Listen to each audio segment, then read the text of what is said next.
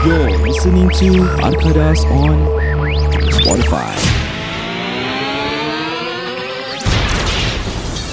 Azmi Salihin come on down Aku nak shout out to Azmi Salihin Yang sering berkongsi Episod Arkadas Podcast Dekat dia punya Instagram Azmi Salihin Terima kasih Aku amat Menghargai Kau punya support dekat aku Dan rakan-rakan aku Terima, Terima kasih, terima kasih. Korang ada siapa-siapa nak uh, shout out?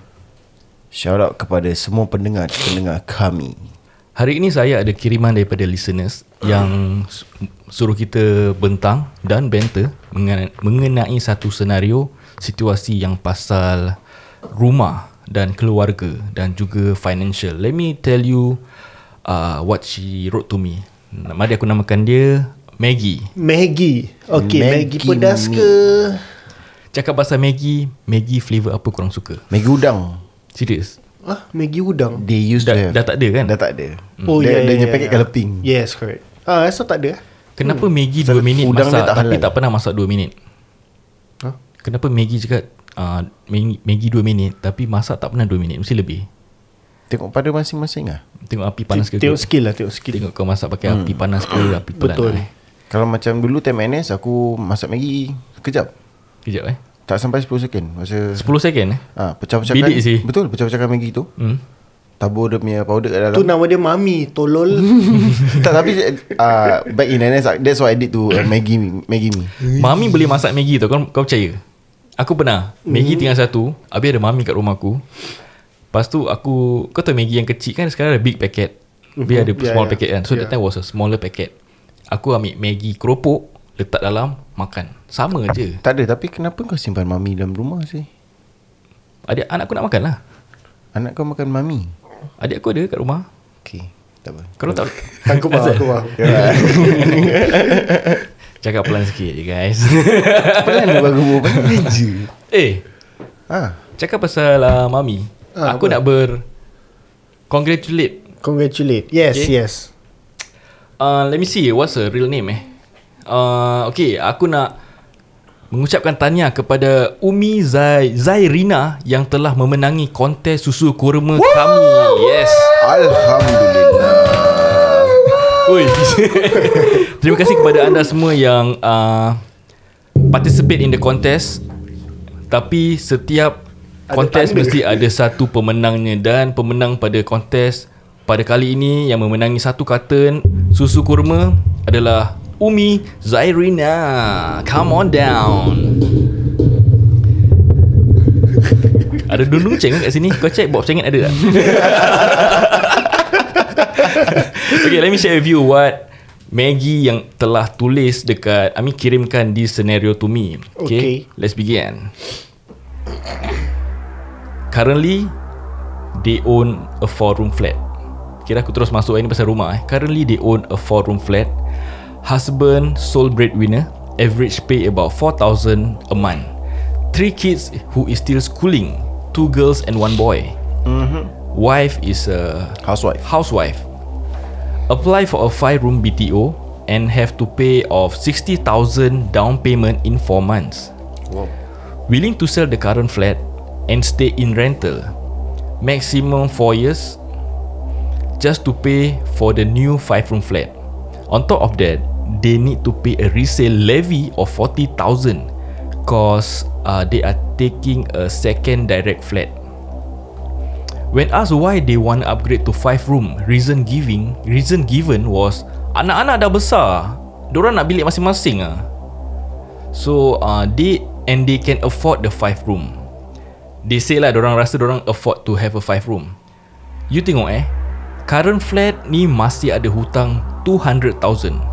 Kalau jual sekarang pun, they will have a negative sale. Rugi CPF and $0 cash profit. The sh- the shortfall for this new flat is almost 300k inclusive of levy eh guys. Jadi according to the calculation, part mana yang boleh mampu ke 5 room flat? Eh yang diorang cakap diorang mampu. Jadi pada pendapat Maggie Robert ni dia, dia reply lah boleh mampus adalah pasal memang sangat mahal. Macam mana kau nak bayar ni rumah ni? Terima kasih kepada Maggie Roberts yang telah mengirimkan kita senario ini. Mari kita bentang dan banter mengenai senario ini. Sebelum itu, aku nak mengingatkan korang bahawa podcast ini dibawakan khas kepada anda oleh Maftin Farshad dari Takwa. Nombor talian ni adalah Ijat. 90275997 90275997 Dan anda juga boleh mengikuti beliau di laman Facebook www.facebook.com slash Maftin Fasha Taqwa ataupun Instagram beliau di MFTMFRSHD. Jangan ke mana-mana, kami Arkadas Podcast akan bentang dan bentah tentang isu ini.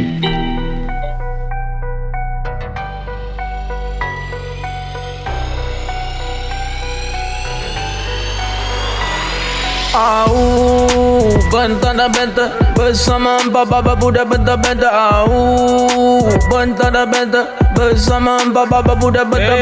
Aku tak nak beralas budak sekarang semua malas. Duduk rumah satu hari tak dengar kades. Duduk sedut ais aku tengok jadi panas. Ada hati cakap pasal aku standby aku balas. Eh kawan bunuh kawan korang memang tak show. Mario lama nak cendawan tak bro. Kerja jadi gangster kerja sing a song. Pada aku korang semua tim kosong. Jangan step forward nama korang come sunny Kalau nak beef aku kasih ban family Sekarang budak rap banyak half past six Bila aku rap kata babas bitch. Job belum habis bro last last stick. Aku fat no lead no gelas plastik Buat lagu satu bulan hingga fantastik Korang bukan syarif korang fantastik Au Bentang dan bentang Bersama empat baba budak bentang-bentang Au Bentang dan bentang Bersama empat baba budak bentang-bentang Au Bentang dan bentang Bersama empat baba budak bentang-bentang Au Bentang dan bentang Bersama empat baba budak bentang-bentang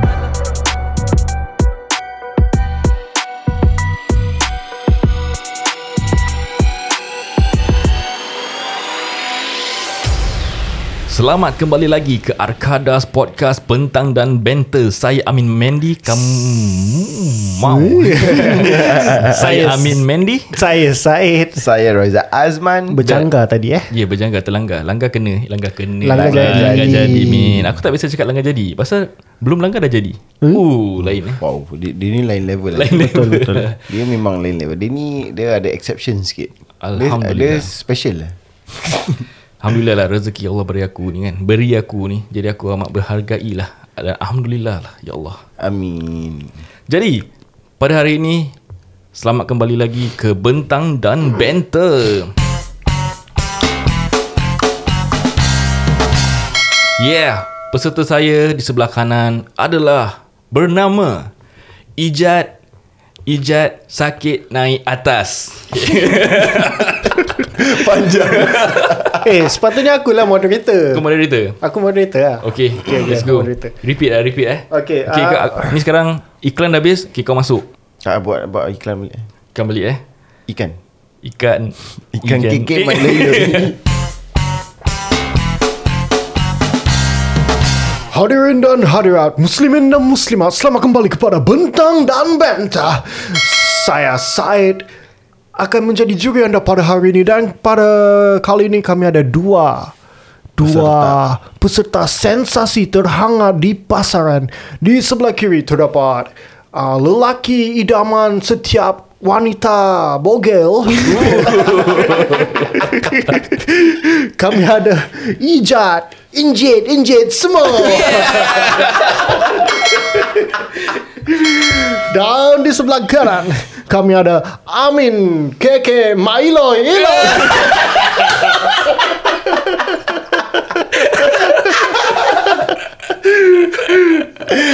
Eh nama dia panjang-panjang Okay, isu pada kali ini ya, hmm. um, focus on this eh, buying a flat that is within your means ataupun buying a flat just to show off. Jadi uh, salah satu peserta kami uh, agree that we should just buy whatever we want just to show off. Saya, saya tu saya. Yes, Amin, Amin setuju ya. Uh, dan Ijat pula uh, mengatakan bahawa kita sepatutnya membeli rumah semana yang mampu. Ya, jadi saya sebagai moderator pada hari ini saya akan membuka gelanggang kepada kedua kedua-dua peserta kami. Um, okay, kami akan mulakan tuan dengan tuan Amin KK Mak Iloy Iloy ya. Yeah, bahawa Iloy. uh, dia berpegang teguh dengan kami sepatutnya membeli rumah just to show off. Ya yeah, dipersilakan. Yes. Kau jangan Tapi kau jangan main-main dengan Mak Eloi-Eloi eh. Mak Eh, Eloi ni datang daripada nenek Datuk aku punya Oh zaman. maafkan Dia- mak saya Dia ya. cakap dengan respect sikit. Maafkan Ya, saya Nenek mak aku Amin. cakap maafkan mak kau Okey kembali kepada isu ini. Tuan Amin kekek mak Eloy Eloy Pada saya Saya Nak kasih kebahagiaan kat isteri saya Kat anak-anak saya. Sekarang rumah ni orang sering bergaduh je. Nak bilik sendiri Yang si isteri saya ni nak rumah lagi membesar lagi Nak renovate Kasih cantik rumah saya ni Jadi untuk memberi orang kebahagiaan Aku akan uh, sacrifice Aku punya diri untuk kerja Untuk uh, mendapatkan wang untuk bayar Five room flat ni Aku mampu beli rumah ni Tapi bagaimana kamu ingin mencari duit Sekiranya anda jatuh sakit Kerja, oh jatuh sakit? Yes Ah. ah. Macam mana Apa Habis bini kau nak settle pun Semua hutang-hutang ha? Sakit Tu, sakit mo- sakit macam mana ni? eh. Sakit macam mana ni? Ah, anda tidak tahu eh sakit bu, bu, dah datang dalam pelbagai jenis. Mungkin sakit sakit Okey, hari-hari saya berdoa lah Pasal saya tahu saya seorang kerja Saya seorang yang bekerja Saya sole breadwinner Hari-hari saya uh, bersembayang lah Berdoa untuk uh, Memberi saya kese, kese, kesihatan dan keselamatan Semoga saya dapat menjaga keluarga saya lah Dalam segi wang Ataupun dalam segi apa-apa saja kan Jadi uh, Kalau saya jatuh sakit Insurans cover saya Saya ada banyak insurans Sekiranya uh, Insurans uh, Macam protection Sekiranya saya jatuh accident motor saya ada insurance to cover beberapa hari ni. On top of that, aku pun ada insurance to cover daily activity aku. On top of that, aku ada life insurance to cover family aku sekiranya. Jadi ini adalah satu-satu cara untuk kalau cakap pasal financial yang jatuh sakit, insya-Allah lah saya akan bekerja, saya akan kerja uh, jaga diri saya punya keselamatan dan juga saya sudah ambil insurance untuk cover keluarga saya dalam segi financial. Tapi kalau anda ingin membeli rumah 5 bilik, Hmm. let's say lah harga rumah dia 350,000. Okey. Tak mungkin insurance boleh cover that much to pay off. Jadi how sure are you that Hmm. family kau, wife and three kids Hmm. dapat hidup dengan selesa without tanggungan HDB loan, without tanggungan renovation loan and then with their daily necessities, how are you so sure that duit insurance kau can cover all? Because from from aku punya quick mental calculation, Okay. your insurance cannot cover everything, especially HDB loan. Jadi macam mana tu? Dengan lagi wife kau tak kerja. Okey lah Setahu saya lah kan Touch wood lah orang cakap Touch wood lah eh. Sekiranya saya pergi Korang tahu kan There's a law in HDB That sekiranya one of the Name that owns the house Pergi Rumah tu dah dibayar 100% Yes, betul. Jadi Itulah Kan Tapi kalau kau tak pergi Ah. macam mana? Kalau kau neither kalau aku here sakit there. Aku masih ada insurance apa Cover aku Daily Yalah tapi hmm. satu Tapi kalau cakap aku tak ambil insurance Memanglah aku akan suffer lah The family will suffer financially Yes. Then sekiranya kita suffer Aku rasa the only way out Is dah terlambat untuk aku jual balik semua Dan bayar-bayar hutang aku lah Tapi itu aku Aku tak fikir tu semua lah Aku kira optimistic Aku Kira kan kau fikir sekarang, Sekarang now. aku kau fikir tak sekarang fikir jauh yes, lah. Pasal so far aku dah kerja 15 tahun 20 tahun ni Alhamdulillah lah Aku boleh manage To jaga family aku Isteri aku Kasih dia apa dia nak Aku pergi holiday So aku ada Baki duit lah aku rasa Jadi mindset kau is biar aku biar kau bertungkus lumus mencari rezeki uh, untuk meng, uh, memberi makan untuk uh, keluarga. hmm. Tak kisah berapa penatnya kau, Yes yes kau akan tetap berusaha mencari duit and then you are willing to take the risk of tak apa aku beli sekarang duit nanti boleh cari dah. Yes Ini kira Aku gamble Yes. Habis macam mana Keluarga aku yang lain Adik-adik aku Saudara mara aku semua Five room flat Ingat apa aku nak Buat malu kat keluarga aku Aku duduk four Kita tak room nak flat kalah muka lah. Senang cakap macam gitu lah Aku tak nak malu Okey, lah okey. Aku duduk forum Dah ibarat aku paling miskin Dalam family aku tau Miskin jadi, ya. mm, jadi bila kita pergi jalan raya Eh jalan raya pula Jadi kita pergi jalan-jalan Diorang tak akan tengok kita semacam Tanya-tanya aku. Aku aku terasa tau Apa ni tanya-tanya aku Rumah forum? Bila Diorang keep on ask Tanya aku Bila nak pindah Rumah besar lagi? Jadi untuk selesaikan isu ini Yang family aku A bit pressure on Bila pergi rumah-rumah Ataupun orang datang time raya Mhm. Aku beli 5 room flat lah. Senang apa? Okey, jadi keputusan anda untuk membeli rumah besar jatuh uh, it's more influence to being um, nak menunjuk lah. Kau nak Nak People se- see that kau well off lah. Iya, secara terpaksa lah bro Untuk Okey. kebahagiaan dan keseles, keselesaan keluarga aku Ya saya faham, ya saya faham. Terima kasih ya Tuan Amin KK Mak Iloi Iloi. Ah, Terima kasih kerana, kerana menjemput saya ya Ya, tidak apa-apa. Sekarang kami akan uh, menukar perhatian kepada peserta lagi satu. Uh, Tuan Ijat. Ijat. Ijat Semut. Ijat, Ijat Semut. Okey, Ijat, uh, kau uh, kau setuju dengan perkataan kita sepatutnya beli rumah sebagaimana kita mampu lah. Betul. Jadi boleh terangkan kenapa? Kenapa kita mesti nak uh, membebankan diri kita? Itu satu. Uh, okay. Okay. Then kita I, I'm coming from a perception where kita you buy things according to your means. Let's say kalau uh, macam as you guys know eh, empat bilik dengan lima bilik the apa ni quantity of room is sama actually. Tapi living room dia berlain besar. Betul, living room besar. But the thing yang dia nak is bilik untuk anak-anak masing-masing. So it's not about the living room. Even kalau you are you are living in a four room, living room good enough for five person, right? So pada aku that's nothing wrong lah if you can accommodate to it. Then uh, as for macam budget wise, it's got yeah on a negative sale. You don't have uh, you are on a zero dollar profit. So knowing that kalau kau pergi you carry on with that five room purchase, kau have gonna you gonna have to pay cash. And satunya aku tak tahu whether uh, HDB is gonna allow you to do that. Okay. Macam diorang pun akan tengok kau punya apa ni gaji and stuff. So knowing that aku rasa maybe kalau dia kena pun if let's say kau kena bayar satu bulan dalam within 800 to 1005 that range. Are you willing to do that? Duit boleh cari apa? Betul. Tapi apa kata kalau satu hari kita jatuh sakit then you cannot macam kau cakap tadi uh, not here no there. Macam you're not dead but at the same time kau dah sayur macam cakap kau sayur. Mm-hmm. You gonna be a financial burden to your family ah. Tapi kalau rumah kau lima bilik Kan hall dia besar Saudara hmm. datang hari raya boleh lari Anak kau ada tiga Kau tak nak ke rumah besar Selesa untuk family kau Kenapa kau tak nak fikir beli banglo? Huh? Sedangkan kau, kalau kau fikir if you want to be up there kau nak ni then buy banglo or condo. Condo orang mesti tengok eh, macam even condo tu kecil. Tapi orang tengok eh buying a condo you can afford.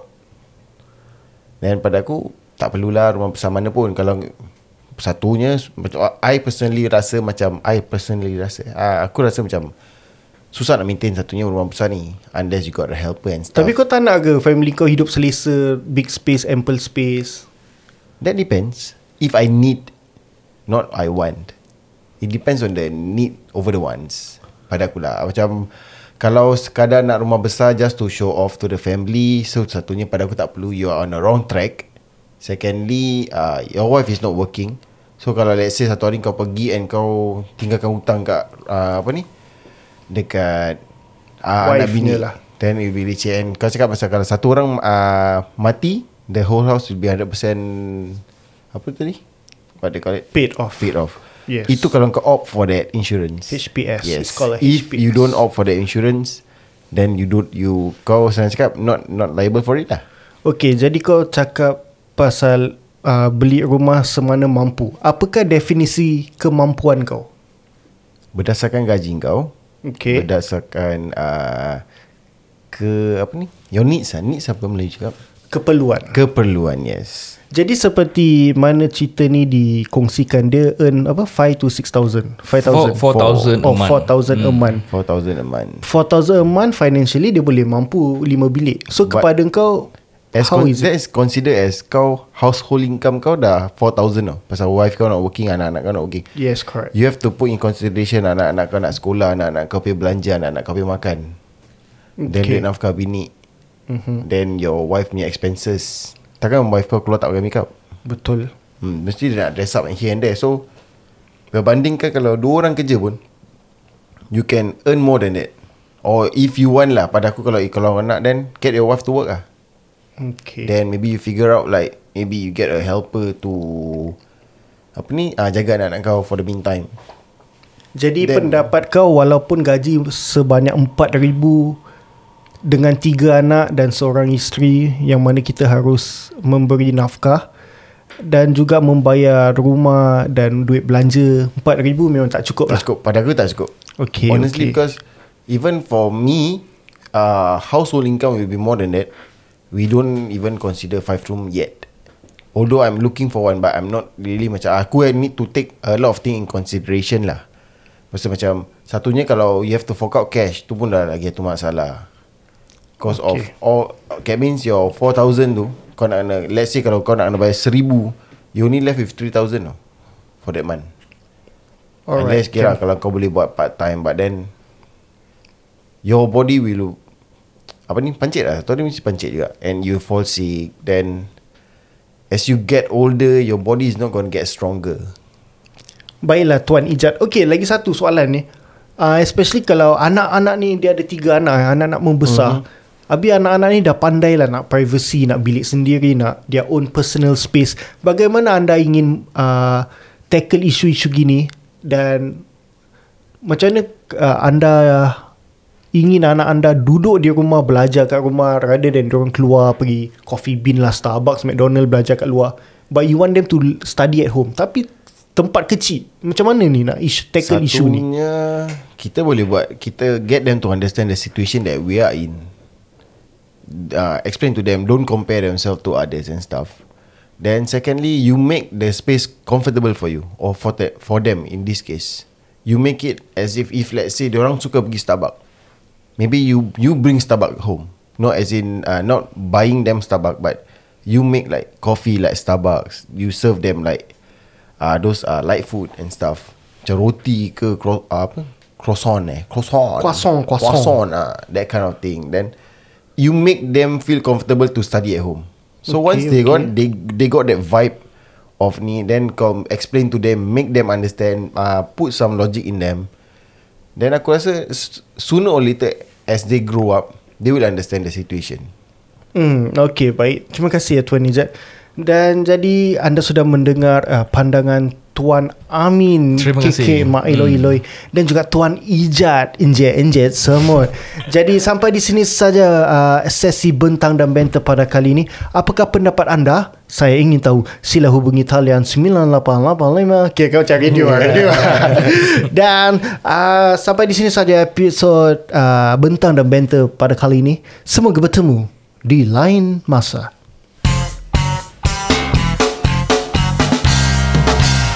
Alright guys. Yeah. Yes man. Okay, habis talking about this kan aku ada aku nak share sikit lah. Okay. Aku ada satu sahabat ni. Alright. Okay, okay macam aku aku beli lima bilik hmm. pasal aku dibesarkan rumah besar. Yeah. So kalau bila macam aku pergi house visiting apa hari raya apa Hmm. bukan nak riak lah tapi bila aku pergi rumah kecil aku feel macam claustrophobic aku macam Hmm. eh kecil Rimas rumah lah, ah, rimas rimas, kan? yes so pasal aku dah dibesarkan rumah besar mak, mak apa bapak aku beli rumah besar pasal Hmm. dia he wants a Uh, house big enough to house everyone lah Betul. That is his mindset So aku hmm. dibesarkan rumah besar Rumah besar So bila aku masuk rumah kecil Aku feel macam rimas tau Macam Hmm. terkongkong gitu So that's why That's the reason why aku beli lima bilik Okay. Okay then Yalah uh, Alhamdulillah It's within my means Walaupun ketat sikit lah Hmm. Tapi aku ada satu sahabat ni Okay. Okay mindset dia mepek lah Pada Okay. aku mindset dia mepek Okay. uh, Aku kenal tak? Kau kenal Tak Tak, Kau eh? tak kenal. Okay so Dia beli rumah tiga bilik. Hmm. Okay dia beli rumah tiga bilik. Habis dia cakap uh, Oh Aku beli tiga bilik pasal uh, uh, Aku tak nak waste duit lah. Dia cakap Hmm, gitu. Hmm. Macam okay lah Macam kira bagus lah. Kau ada saving apa. Okay. Kau save a lot. Walaupun kau boleh mampu A bigger house You can buy four room flat. Hmm. Tapi kau settle for a three room flat. Kira kan kau humble lah. Macam okay aku respect kau. But apa aku tak boleh Take it is that Everywhere dia pergi Everywhere Everyone dia jumpa Dia akan cakap Buat apa kau nak beli Empat bilik lima bilik? Buat apa kau nak macam Jadi macam si tu si ni? Hmm. Aku tiga bilik dah cukup happy apa. You know Dia dia suka Emphasize that Macam Rumah dia Kira kan the best lah. Kira kan dia have the best savings In the whole wide world lah. Okay. Macam Hmm. Dia tak perlu rumah besar. Tapi pada aku macam annoying lah, Macam Aku nak beli lima bilik Aku punya pasal lah Aku tak pakai duit kau apa Kira, Asal kau- kira dia bising kat kau Asal kau beli 5 bilik lah gitu Ah, lah. dia macam hint, hint macam kena-kenakan lah gitu. Oh, okay. So habis dah tu dia selalu macam macam aku pada aku macam okay, aku ada tiga bilik kau ni pasal lah Hmm, ni lima lah. bilik Ha. duit aku apa Yalah. tapi dia selalu macam alah buat apa lima bilik tengok ni tiga bilik aku happy je Macam Pasal dia pun tak bekerja Jadi duit husband dia Husband lah. dia. So dia selalu macam Ni rumah aku tiga bilik Oh, Relax-relax she- je ha, It's a dia- she Ha she Aku cakap she lah Tu pasal kau cakap husband dia Dia tak Oh. bekerja. Tak dia Bye Apa dia ni? Homo. Ya yeah, so So anyway macam Dia suka Mengagung-agungkan tiga bilik dia. Macam pada aku Kau beli rumah Is within your means And dah that's it. Hmm. So why Why do you want to go around Talking about Eh asal kau beli lima bilik Meripik kau membazir lah Hmm, Macam Nanti kalau member dia nak beli rumah Macam No lah don't buy five room. For what? You buy three room. Tengok macam aku Macam dia, You- dia, kan dia punya Aku rasa dia tengah self self satisfaction apa Self-satisfaction. self satisfaction Yes. Ya, yes kira kan dia punya mindset of buying a three room flat is not based on dia punya kemampuan, but it's based on dia nak prove people wrong that aku boleh hidup dengan rumah kecil. hmm. Macam pada aku macam merepek lah, like kau you do you lah. Ya, ya, Let betul, people betul. do Ah. people lah. Macam That's what I want to say hmm. yeah, I'm just annoyed lah. That's it lah. Hmm. Kau tak payah nak bangga sangat ya, Wah kau But Dia macam apa tau Dia nak jadi idola gitu. Ya. Macam Wah I'm living in a three room flat I'm happy. Tapi kalau orang yang betul-betul happy Dia takkan cakap. Dia takkan cakap. Yeah, that's why.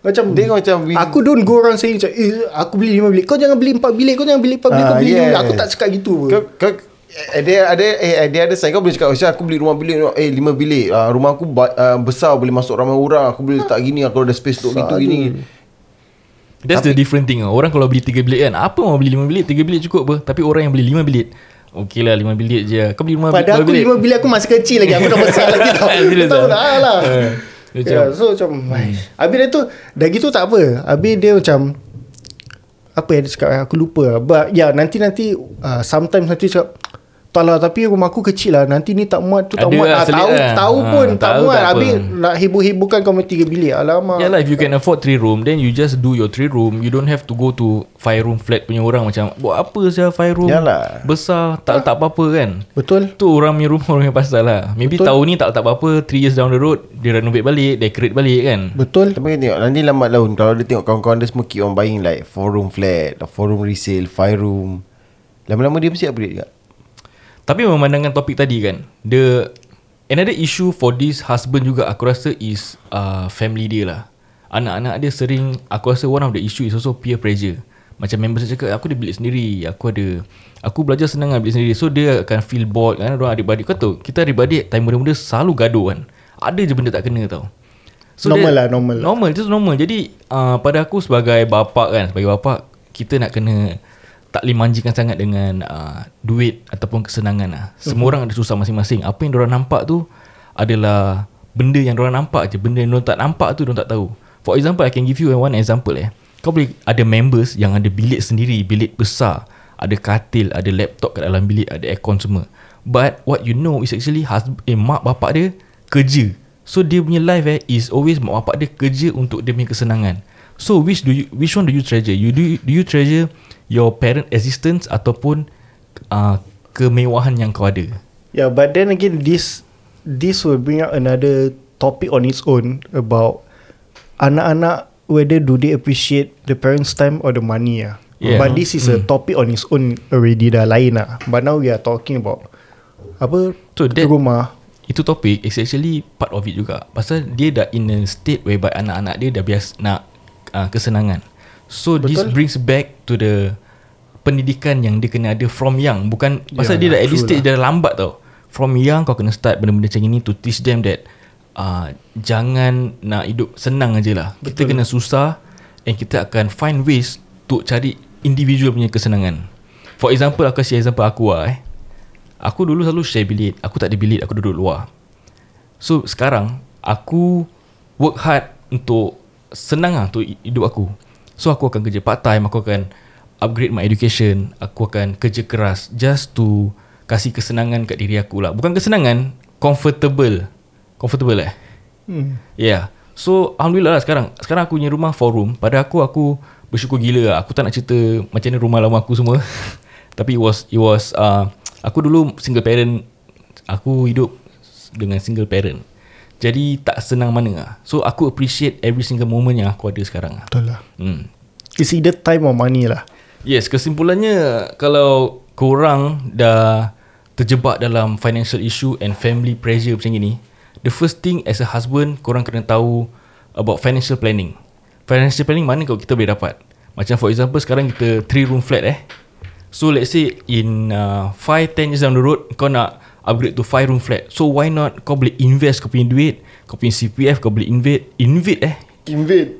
Invasion. Invest, invest. So CPF main peranan, kau punya saving pun main peranan, retirement plan pun main peranan. Jadi mana kita boleh dapat ni semua? Senang aja. Korang just contact Maftin Farshad dari TAQ Wealth yang menaja podcast kita episod ini daripada Encik Maftin Farshad nombor taliannya adalah Ijat 90275997 90275997 Dan bukan saja um, savings ke apa-apa plan uh, investment lah. Kalau seperti uh, tadi yang kalau korang dengar bentang yang banter ada one of the point about uh, from Tuan Tuan Amin KK Milo Ilo. Gila respect sikit Dia ada dia ada talk about uh, kalau uh, bekerja habis uh, coverage semua. Tu semua ada you know ada critical illness uh, plan ada accident plan. So there's a lot of uh, insurance coverage that you can get. Uh, and you can ask kita punya tuan Maftim for further uh, further explanation lah. You can also visit his Facebook at facebook.com slash Maftim Fasha Taqwa ataupun Instagram beliau MFTMFRSHD Okay guys Korang boleh lah call dia Ataupun whatsapp dia Kalau korang malu nak call dia Korang boleh whatsapp dia. Kalau korang malu nak whatsapp dia Korang boleh DM dia dekat Facebook Ataupun Instagram. Tapi kalau beliau tak reply Korang can get, get back to us And we will contact him directly To get back to you. Okay guys. Thank you for listening to us. Kita akan berjumpa lagi di lain kesempatan. Assalamualaikum. Bye bye